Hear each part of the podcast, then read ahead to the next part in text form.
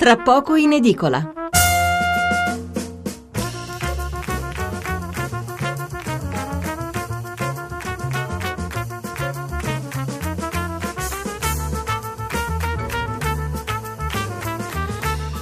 Buonasera da Stefano Mensurati e benvenuti a Tra poco in edicola, la rassegna stampa notturna di Radio 1. 800 05 05 78 il numero verde, 335 699 2949 il numero per mandarci sms o whatsapp. La maggior parte dei quotidiani di mercoledì 5 novembre apre con il botta e risposta fra Matteo Renzi e il Presidente della Commissione europea Jean-Claude Juncker, un tema che sarà anche il nostro primo approfondimento.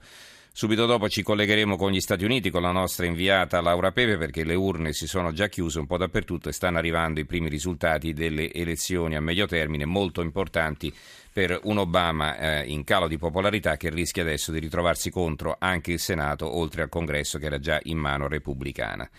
Dopo questa analisi, spazio al maltempo che si sta abbattendo sulla Liguria e più in generale su tutto il nord che domani colpirà anche il centro Italia. Sentiremo le previsioni degli esperti e faremo anche il punto della situazione eh, eh, collegandoci con Genova e con la Toscana.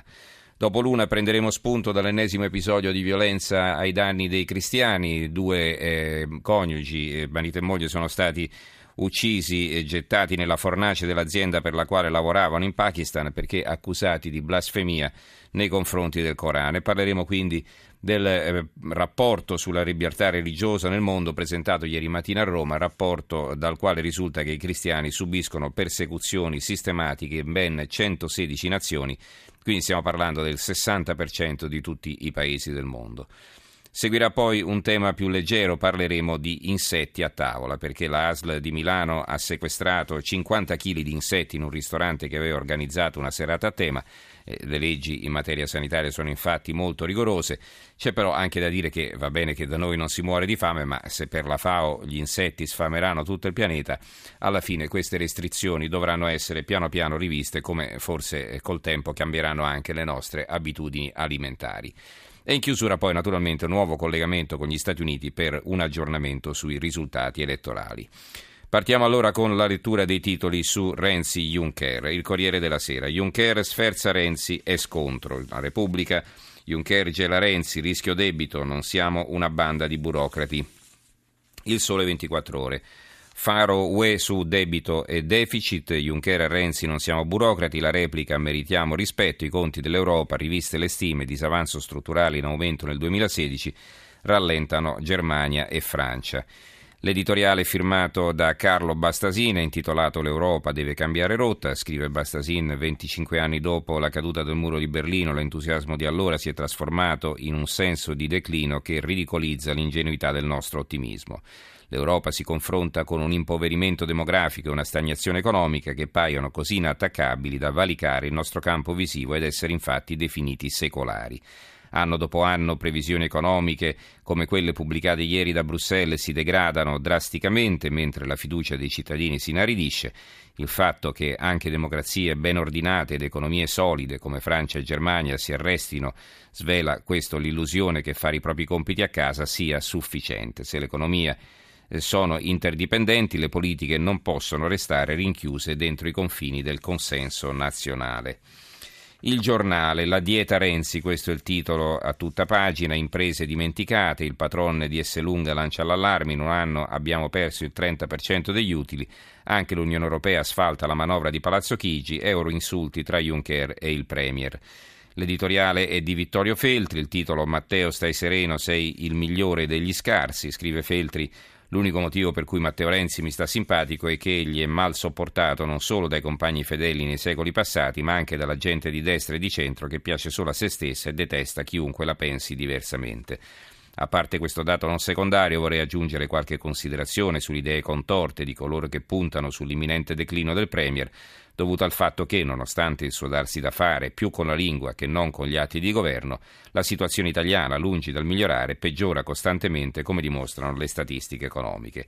Effettivamente, prosegue Feltri, non si può dire che l'ingresso del giovin Matteo a Palazzo Chigi abbia provocato una svolta positiva nella politica italiana. In crisi era il nostro paese quando a guidarlo c'erano Berlusconi, Monti e Letta e in crisi rimane. Anzi, esso sprofonda sempre di più e non si sa se vi possa essere un'inversione di, di tendenza. Al di là di tutto questo, una certezza l'abbiamo, Renzi e la sua leadership non sono in discussione per un motivo molto semplice. Quest'uomo al momento non ha rivali in grado di spodestarlo e ricacciarlo da dove è venuto negli anfratti della politica periferica. Questo il punto di vista di Vittorio Feltri sul giornale. Il giorno, il quotidiano nazionale, il giorno, la nazione, il resto del Carlino titola eh, Scontro Renzi-Juncker, il nuovo presidente Unione Europea, altro che gang di burocrati, i conti italiani non tornano, il premier a muso duro non vada in Europa col cappello in mano e il, l'articolo di fondo è firmato da Sergio Gioli, il titolo Lo spartito di Berlino e Gioli se la prende appunto con eh, il presidente della Commissione europea che eh, pur cambiando è sempre a suo giudizio eterodiretto dalla Germania. Scrive Gioli cambiano i direttori d'orchestra, ma la musica è sempre la stessa, anche perché lo spartito non lo scrive oggi il nuovo arrivato Juncker, come non lo scriveva ieri pres- l'ex presidente Barroso. A Bruxelles si suona ciò che piace a Berlino, ieri all'Italia è stato rifilato uno schiaffo senza che ci fosse stata provocazione alcuna, una doccia fredda per chi si era illuso che qualcosa fosse cambiato, che nel muro del rigore cieco si fosse aperta una breccia. Nel giorno del debutto della nuova commissione invece è arrivato l'altolà, guai a chi osa sgarrare, nulla sarà concesso. Bene ha fatto Renzi a rispondere colpo su colpo, scendendo sul terreno politico, né numeri né percentuali, piuttosto un'affermazione di principio. È finita l'epoca dei governi di Roma col cappello in mano, dei premier tecnici graditi ai fondi monetari, alle banche centrali e alle agenzie di rating, è arrivato uno che ha preso più del 40% e che quei voti vuole farli pesare eh, la sua legittimazione sta nella fiducia che gli ha concesso un popolo stremato, non nel gradimento delle cancellerie dei paesi virtuosi che vogliono continuare a dettare legge. È una partita difficile, Renzi sa che deve giocarla fino in fondo e conclude e Gioli, l'Italia deve fare le sue riforme e mettere in ordine i conti, ma per riprendere fiato e slancio ha anche bisogno di tempo. Il manifesto, la ressa dei conti, questo è il titolo di una foto in cui vengono affiancati Renzi e Juncker. Nel 2015 bassa crescita e debito record. Dopo il giudizio negativo di Banca Italia e Istat su Renzi precipitano le previsioni nere di Bruxelles Juncker bacchetta non siamo solo burocrati. Sul Jobs Act, opposizione dura della CGL, siamo al disastro sociale, ma il Premier va a Ballarò per l'ennesima televendita. L'avvenire, eh, l'avvenire, riserva un titolo di taglio centrale, scintille Juncker Renzi dall'Unione Europea all'arme debito, il Premier ci rispetti a Bruxelles, non vado col cappello in mano, la, l'apertura è dedicata a un argomento che affronteremo più tardi, appunto eh, l'uccisione, la barbara uccisione dei due cattolici in Pakistan. Il messaggero, Renzi Juncker, scontro frontale, il Presidente dell'Unione Europea non guida una banda di burocrati, il Premier chiedo rispetto per l'Italia, la Commissione accusa, avete crescita bassa e debito troppo alto, critiche anche da Berlino. Padoan, Bruxelles sta sbagliando, la sfida dei numeri si vince con il PIL. Libero, cattivi coi Rom, la UE ci multa, bastonati non solo per i conti, Juncker si offende se il nostro premier gli dà del burocrate, ma poi Bruxelles attacca Roma perché non regala alloggi ai nomadi e non offre loro adeguate possibilità di lavoro, con la disoccupazione che c'è in Italia, altro che burocrati, questi sono matti. Il fondo è di Maurizio Belpietro che scrive ieri al Presidente della Commissione europea un signore che essendo stato nominato in tenera età Ministro del Lavoro del Lussemburgo non ha di fatto mai lavorato e saltata la mosca al naso colpa di Matteo Renzi, il quale ha il vizio di non tenere la bocca chiusa e parla un po' di tutto, Europa compresa. Ma che cosa ha detto il nostro Presidente del Consiglio di tanto grave da fare irritare Jean-Claude Juncker?